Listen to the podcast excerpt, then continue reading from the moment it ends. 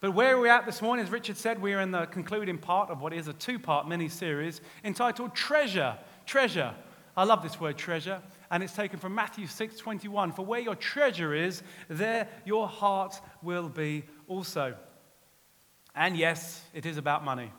uh, I joked last week that some people say, Mark, you mustn't talk about sex, politics, and money at church. Don't go near there. Well, it turns out Jesus spoke a lot about those things, so relax. We're in safe company. It's all good. Um, but you know what?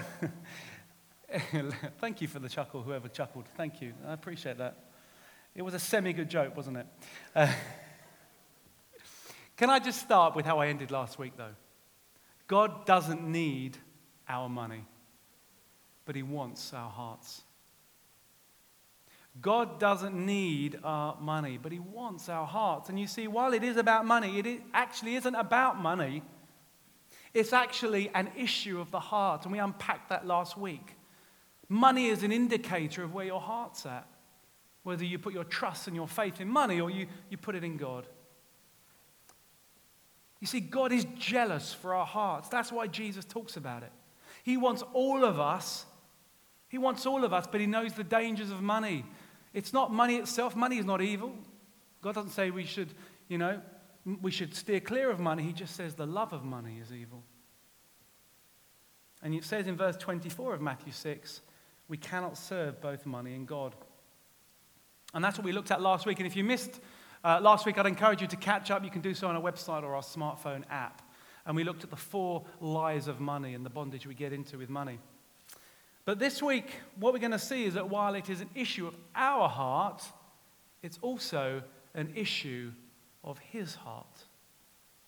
You see, he is longing to reveal himself to us as we give him ourselves, all of us. And so the title of this week's talk is this an issue of his heart. And you know, last week we looked at Matthew 6:19. As I said, do not lay up for yourselves treasures on earth where rust and and moth destroy. But this week we're going to focus on the second part, which is Matthew 6:20. But lay out for yourself treasures in heaven, where neither moth nor rust destroys, and where thieves do not break in and steal.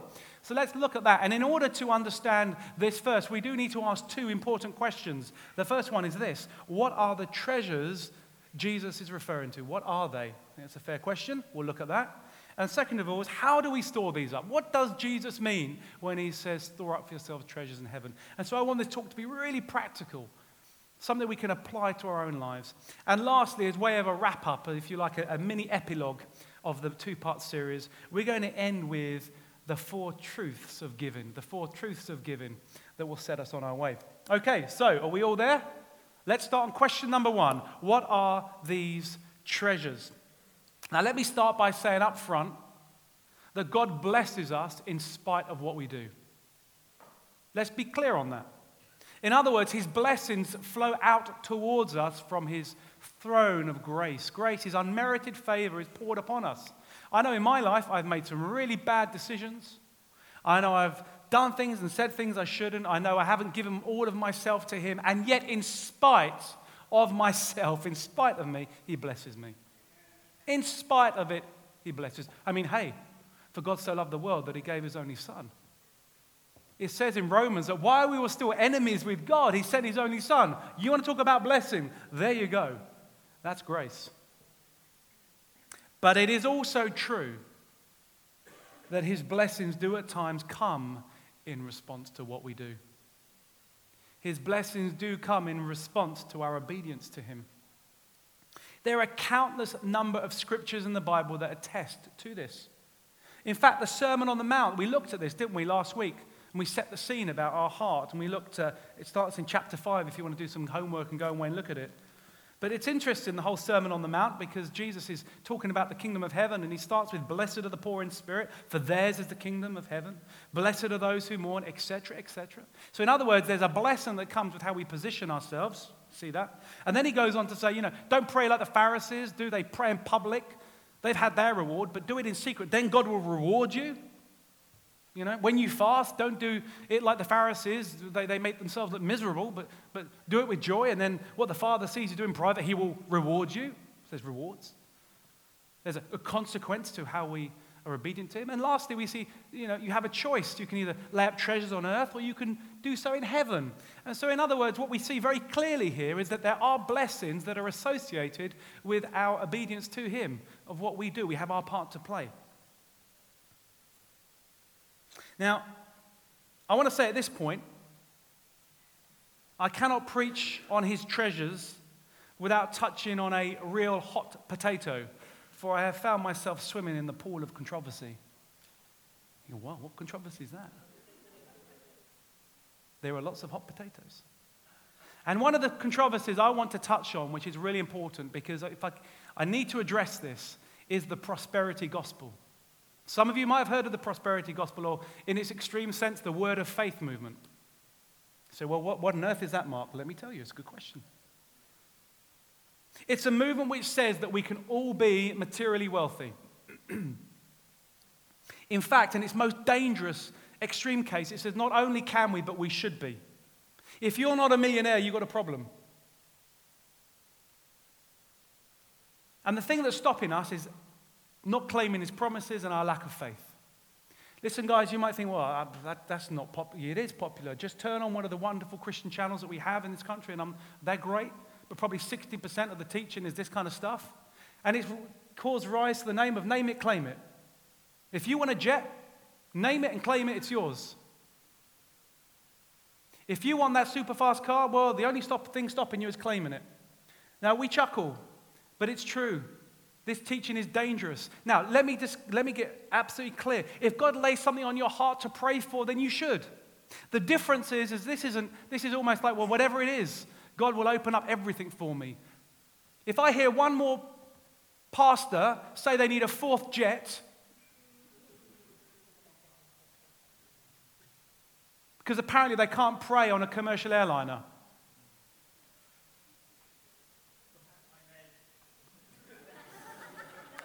This teaching's dangerous and it's filtering through. And we got, I, want, I want to protect you guys from this type of teaching.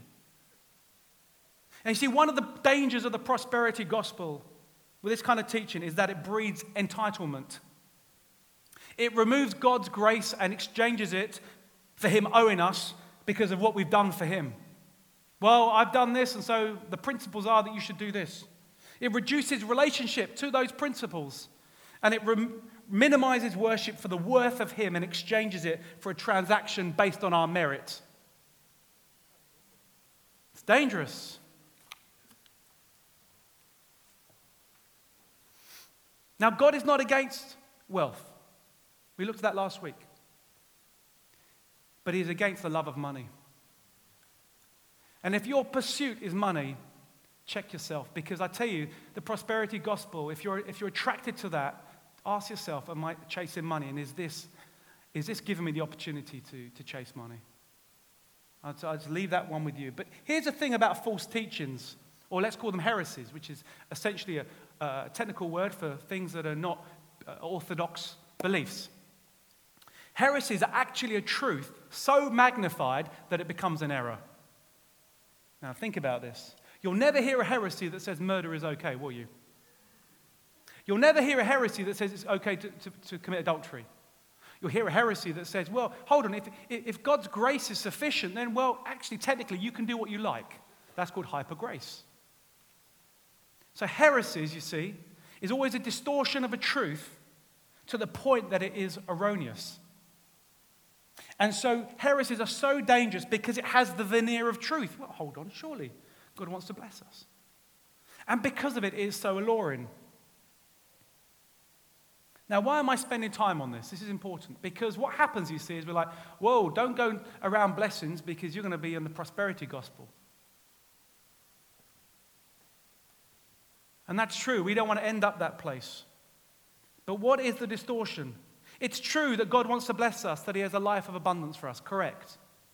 It's true that as we pour ourselves out for Him, He does so into us and blesses us, correct but magnify this without the full understanding of his word, and surely, therefore, we can all be millionaires. And surely, therefore, well, if, if, if, God wants to, then what's stopping us is our lack of faith. And, and surely, then, hold on a minute, that means that tough times and valley experiences are actually a sign that I'm not walking outside of His will. And then all of a sudden, people that follow this kind of teaching get battered and, and bruised.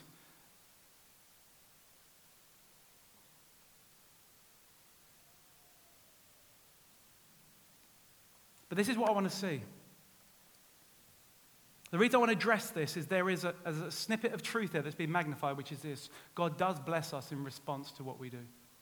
But what I want to do this morning is I want to teach on that without us sliding into this extreme, extreme gospel message, which is no gospel message at all. Okay? That's why I'm being clear on this.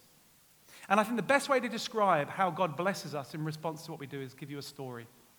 I have three beautiful children. Imagine if I've got some gardening work and I say, hey, kids, guess what? We're going to do some gardening together because we've got some work to do. And I'll tell you what, here's an idea. At the end of that, I'm going to give you, I don't know, five pounds each or 10, whatever it might be. And then what we're going to do is we're going to go out together and have, go to a restaurant. We'll take mummy along as well. and we'll have some nice time together. Okay? That is a, a demonstration of rewards and blessings that come because my children are doing something with me, right? What if I spin it around the other way? What if my children come to me and say, Dad, I know you give rewards based on what we do, so this is the deal. I'm going to go and do the garden, and at the end of that, you owe me 10 pounds. You see the difference?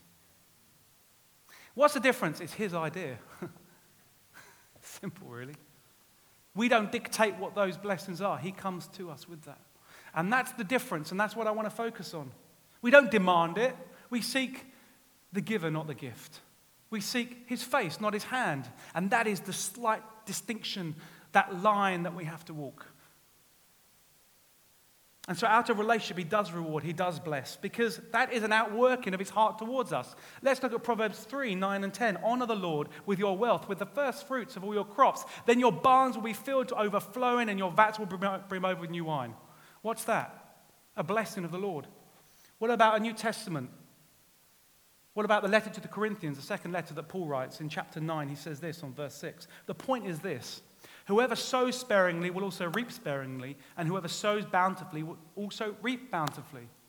Blessings and rewards from the Lord do come in response to ourselves, in addition to blessings that come irrespective of ourselves.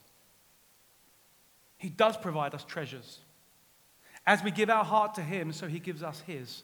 And here's the thing his blessings, you see, are a revelation of his heart to us. That's what they are. His blessings are a revelation of his heart to us. Let me make this clear God wants to bless us. And as we give, we are showing him where our heart is. We're giving him our hearts. And in response, he reveals his to us. Do you see that? Matthew 6 33. Seek first the kingdom of God and his righteousness, and all those things will be given unto you. We focus on him and on his kingdom, he takes care of the rest. It's not a transaction based on merit, based on the fact that I've been praying for a printout of this jet on my wall for three weeks. It's based on the fact that I seek his face, and in so doing, he blesses. And what's really fascinating, I think we kind of, the question of what are these blessings? Well, in the Sermon on the Mount, again, it's very interesting. There seems to be three categories of blessings I want to look at. The first is blessings. You know, blessed are the, those in poor in spirit, for theirs is the kingdom of heaven. Blessed are those who mourn, for they will be comforted. These seem to be blessings that are, are available to all based on our right relationship with God. They're not specific to my requirements. They are a blessing is a way in which I live my life as I live it for Jesus. You know, the Greek word for blessing is actually happy, and it was the same word they used to describe the Roman gods. They used to say the Roman gods were blessed because they don't have the cares of this world. That's what it means. And actually, that's the whole point about walking with Jesus. We are just passing through this world. You see, these blessed states that we read about in, in chapter 5 is a result of living in his kingdom. And the cares of this world fall away because Jesus says, Do not worry about what you eat or what you'll wear. But seek first the kingdom of God and all his righteousness, and all these things will be given unto you. So that's blessings. And that is in response to our heart towards him. And if you have time, read chapter 5. But then Jesus goes on with another set of seemingly blessings, we'll call that as a generic sense, called rewards. What's that about?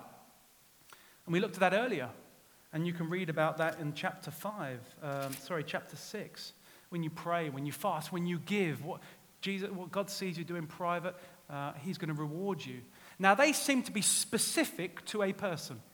So, where blessings are a way in which we live that's applicable to all of us, there seems to be moments where God does bless us with rewards specifically.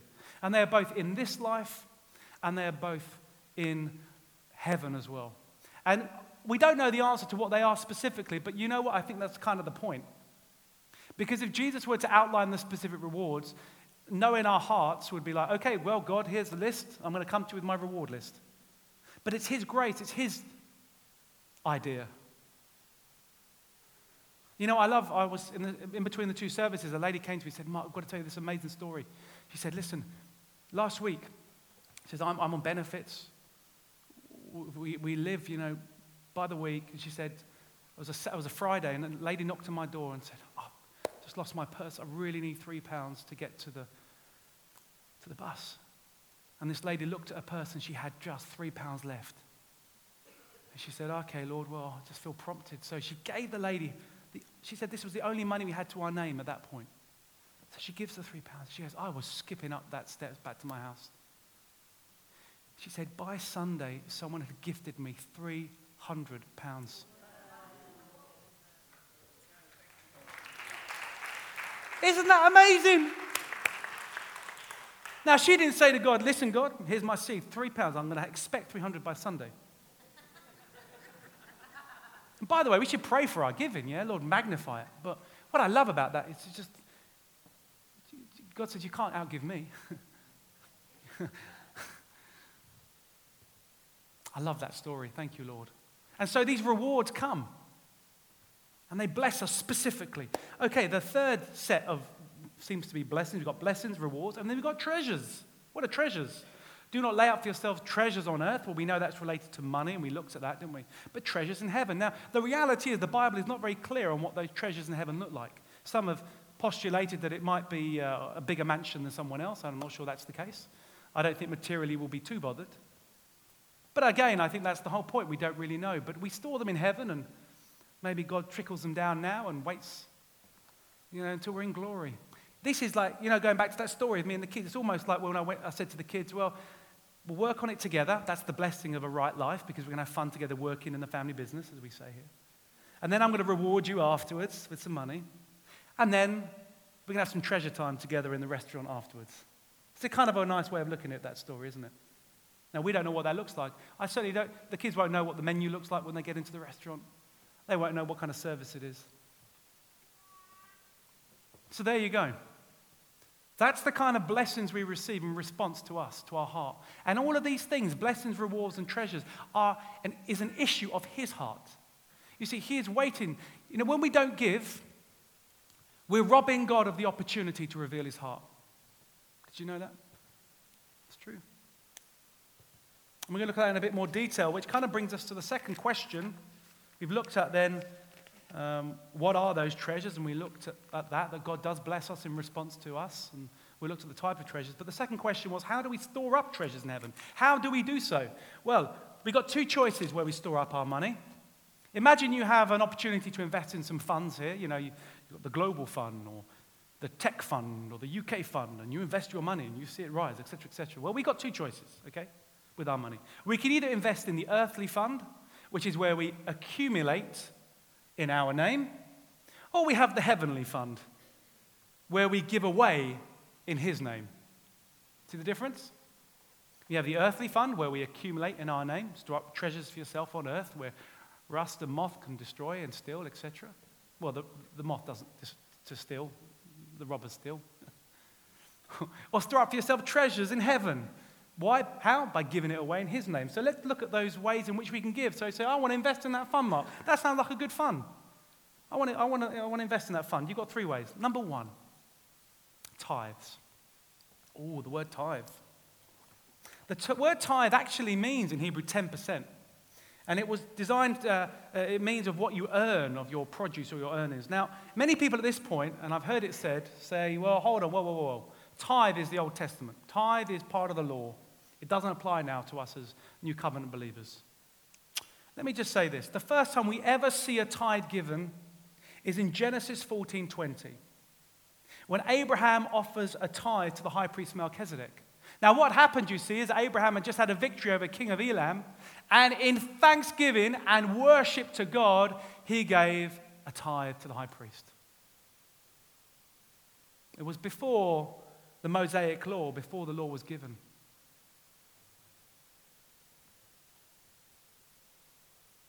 You see, in other words, the tithe is designed to be a, a part of our worship to Him. It's not a, now, when the law came, they made it a requirement of the law. But that doesn't automatically mean that we don't apply it. No, it's pre law.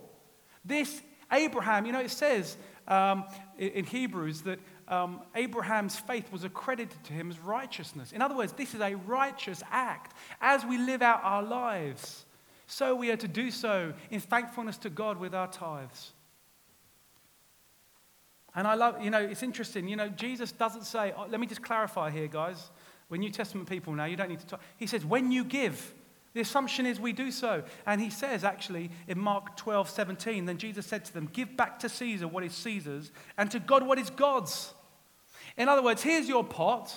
You give your, your, your tax to Caesar, in fact, and then you give your money to God. And that kind of answers the question as well, doesn't it? Pre tax. Tax before or after? Well, here's your pot. You give 10% from your pot, and you give your tax to, the, to Caesar as well. It's kind of interesting. But also, what's interesting is it shows you that you build your life around your first fruits. You see, I have done in my life before many times is build my tithe around what's left. Actually, the challenge here is your first fruits. Okay, Lord, here's my check. The first thing I'm going to do, there's my tithe, and then here's the tax, and then what's left I build my life on. And that is so countercultural. That is difficult stuff. But this is what Jesus is saying here. And I've got good news for you. Because it's not a part of the law, you're not restricted to only 10%. Happy days. You can give 15 or 20, whatever you feel. I mean, I know Rick Warren does what he calls reverse tithing. He gives 90%. Isn't that amazing? He has, he has got so much money from his books, but he doesn't, he drives the same car he's driven for 20 years. I mean, I'm not saying we should all do that. You know, I'll probably get a new car at some point. God doesn't mind stuff, you know. I don't want us walking out this place saying God wants us to be poor. That's not the point here. The point is, we build our lives on the fact that we want to demonstrate our, our worship to Him in our tithes, okay? So that's the first way. Second way is offerings, which is over and above. There's a guy called Fred Smith, and I love what he said. He said, For some rich Christians in America, you could also put the UK, tithing is an excuse not to give generously. Ooh, wow. Done my tithe? I'm done. I have fulfilled the requirements of the law. Giving should be from a point of generosity. You know, it says we've got to be cheerful givers. It's an act of worship, of thankfulness. If you're not in that place to give 10% in that position, then don't. Make a start, though. Do it from a position of joy. And you know, there's a great story in Ezra in the Old Testament. You know, the, uh, the Israelites had been captured, uh, exiled from Israel, and um, and then there was the, uh, by Babylon, but then there was Persia and King Cyrus. He said, Well, you guys can go back and build your temple. And so Ezra went, they, they kind of went back, there was a remnant of them. And it says in Ezra 3 that the families gave a free will offering to build the temple. And that's what we do here when we have building projects and other projects. It's over and above our tithe. This is free will offerings that we give out of our, what we're able. And that was the word that's used in Ezra 3 out of what we're able to. So there's offering. And the third one is acts of righteousness. I love this. This is when we just give gifts, you know, to people for them to, because we recognize a need. You know, maybe you've received a, a, an envelope from someone or, and with some cash you didn't know who it was from through your letterbox. Or, you know, maybe you hear about a need and you, you, you send them a check. That's acts of righteousness, things that we can just give freely to people. And here's the thing you see generosity releases generosity. The area that you sow, you reap. Kindness releases kindness. We are here to be ambassadors of Christ. Where we step, we, we, we, represent the kingdom and the king. And so we give freely. And so, but guys, that's how we can invest in heavenly treasures. That's how we can invest in the heavenly fund through our tithes. And I want to say, some of you guys, You, you know, you're, you're robbing God in the sense that you're robbing God from an opportunity to reveal his heart because what you're doing is, you, is you're saying, my heart's elsewhere, part of it. But God says, for, Jesus said, didn't he, where your treasure is, there is your heart also. And so I want to challenge you. I'm challenged by this. Steph and I are having conversation. You know, what does our world look like as it means to give in? About tithes and, and offerings and acts of righteousness. Do we really trust God enough to let go of some of our money and give it to these things? Do we really trust God enough? And there have been moments in our life, I've got to say, well, well we've kind of given over and above, and, and, and God has just blessed us in immeasurable ways. And that leads me, in some respects, as we've looked at how do we store up treasures in heaven, we've looked at those three ways of giving. That leads me to a bit of an epilogue of this series, really, as I bring this plane to land and look at the truth of giving, four truths of giving in His name. The first is this it positions us for His blessing. We've looked at this. It positions us for the revelation of his heart. If my children don't give of themselves to use that story and work with me and give themselves in the way they do, do in the garden, then they don't receive the blessings that come with that.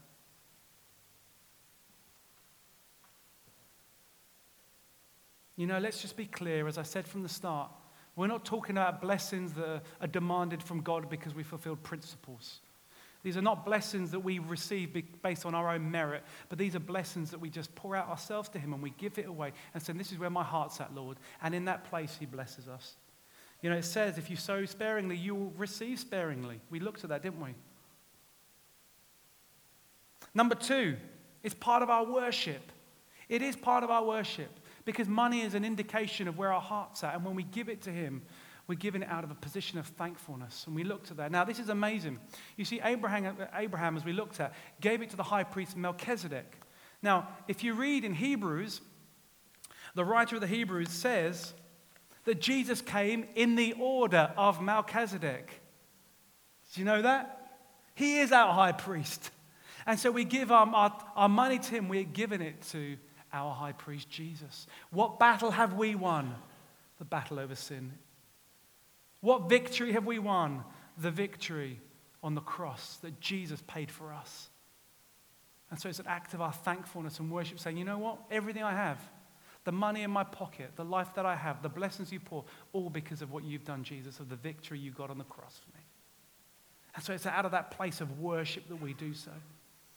Number three, it extends God's kingdom through the plans and purposes He has for us. You know, it says in 2 Corinthians 9 8, and God is able to bless you abundantly, so that in all things, at all times, having all that you need, you will abound in every good work. And we know in Ephesians 2:10 that he's prepared good works for us before time began for us to walk in. What are those good works? To fulfill the great commission and to make Christ known and to extend his kingdom. You see, that goes to the heart of stewardship. Money is given for us so that we'd be good stewards. What about the, the parable of the talents? You might have heard of this. Matthew 25, if you want to look it up another time, verses 14 to 30. There's a story that the three people and, and the master had given a set of money to one, a set of money to the second, a set of money to the third. And he said, I'm going to come back and see what you've done with it. He comes back, and to cut a long story short, two of the, two of the people, they kind of did something with the money and they grew it. They were good stewards of it, they did the work. But the third one, out of fear, buried it in the ground. Well, the first two were given even more because if you're faithful in the small things, you'll be faithful in the large things. And some of us, and I've seen it in my early days, I wasn't able to walk, walk on to bigger things because God was still waiting for me to see whether I'd be faithful in what I had. And I think for some of you, you're at that point, God is just tapping your shoulder saying, Come on. You know, you know the promises I have for you. You know what I've got for you. Get, get down your knees and pick up, get out of the ground what you've stowed away. And let's use it for something because I've got even more for you.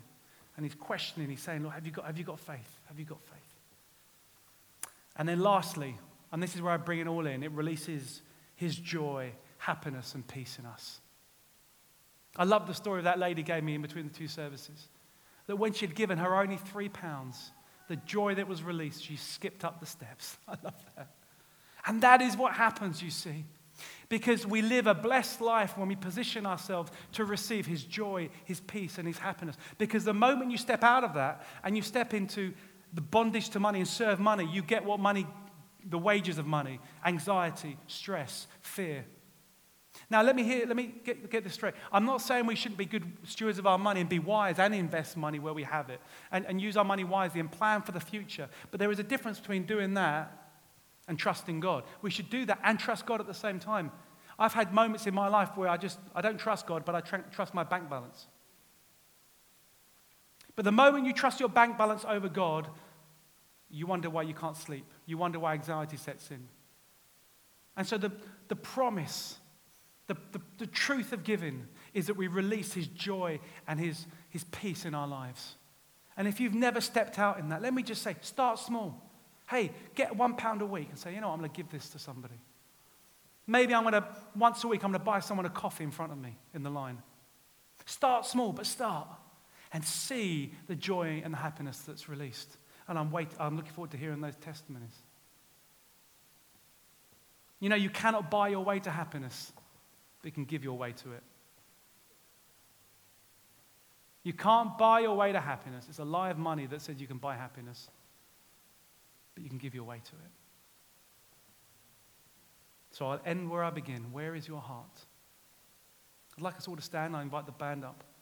And I want to end with a wonderful testimony that little Hannah gave me at the start of the 9.30 service. Do stand. Hannah was uh, sitting over there with, with Mum Yvonne and her brother Oliver. And she said, Come, I've got a great story. I said, What's this? And Hannah said, and Hannah's eight, I've been saving for this amazing Lego set for weeks.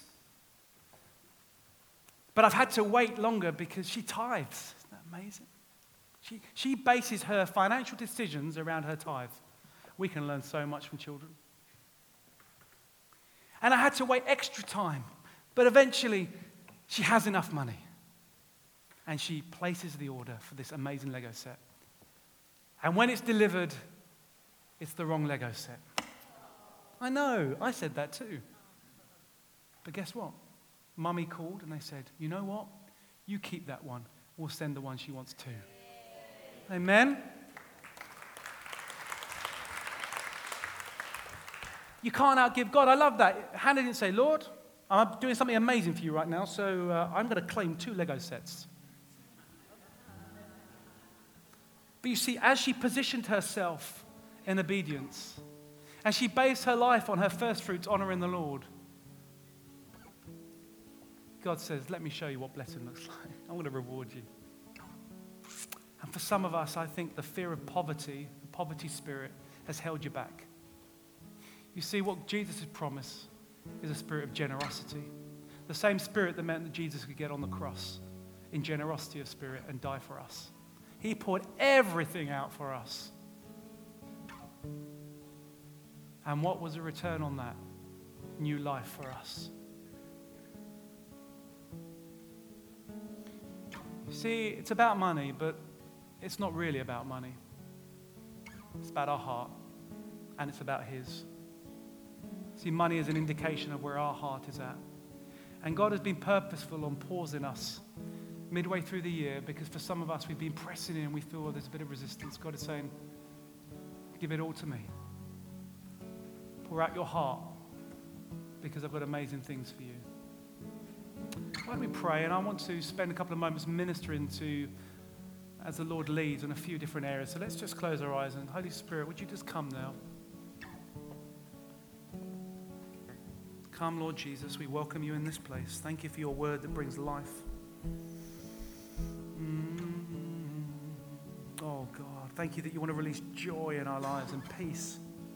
That we'll no longer be under the bondage of money and, and the fear, anxiety, and stress that it brings. But you want to reveal your heart to us as we give you ours. And I fear some of you are here are just really fearful because you've, um, you've had bad experiences before. Maybe you've been caught up in the prosperity gospel. Or maybe you just, you just can't let go. And I'm just going to pray a prayer. If that's you in your heart, you can just say, Yeah, that's me, Lord. Help me. I'm going to pray over you now. I'm Holy Spirit. Lord, for all those that are saying, Help me, Lord, I'm just fearful.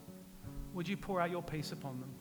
Give them wisdom. Put right, wise people around them. Do not conform any longer to the pattern of this world, but be transformed by the renewing of your mind. Then you can test and walk in all that God has for you. And for some of you, this is a mental adjustment that you're going to have to make because God's kingdom is an upside down kingdom. Or technically it's the right way round. We adjust the wrong way round. And so, Lord, I just pray you release your peace in these people. Release your love. Your word says that perfect love casts out fear. Release your love. And for some of you, I, want you to remember that picture of the father working in the garden with the kiddies because you're that child. That's what he's got for you. And for some of you, being at the side saying, No, not today, thank you. I think it's going to be too hard, and I'd rather not sweat in the summer sun. But you're going to miss out on what God's got for you,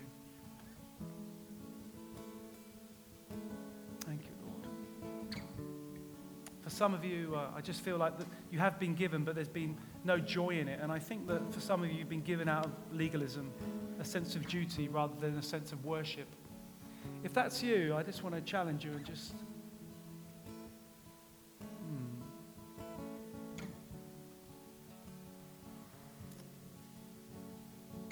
If that's you, just respond to the Lord and say, Lord, I want it to be a heart of worship, my tithe and my giving.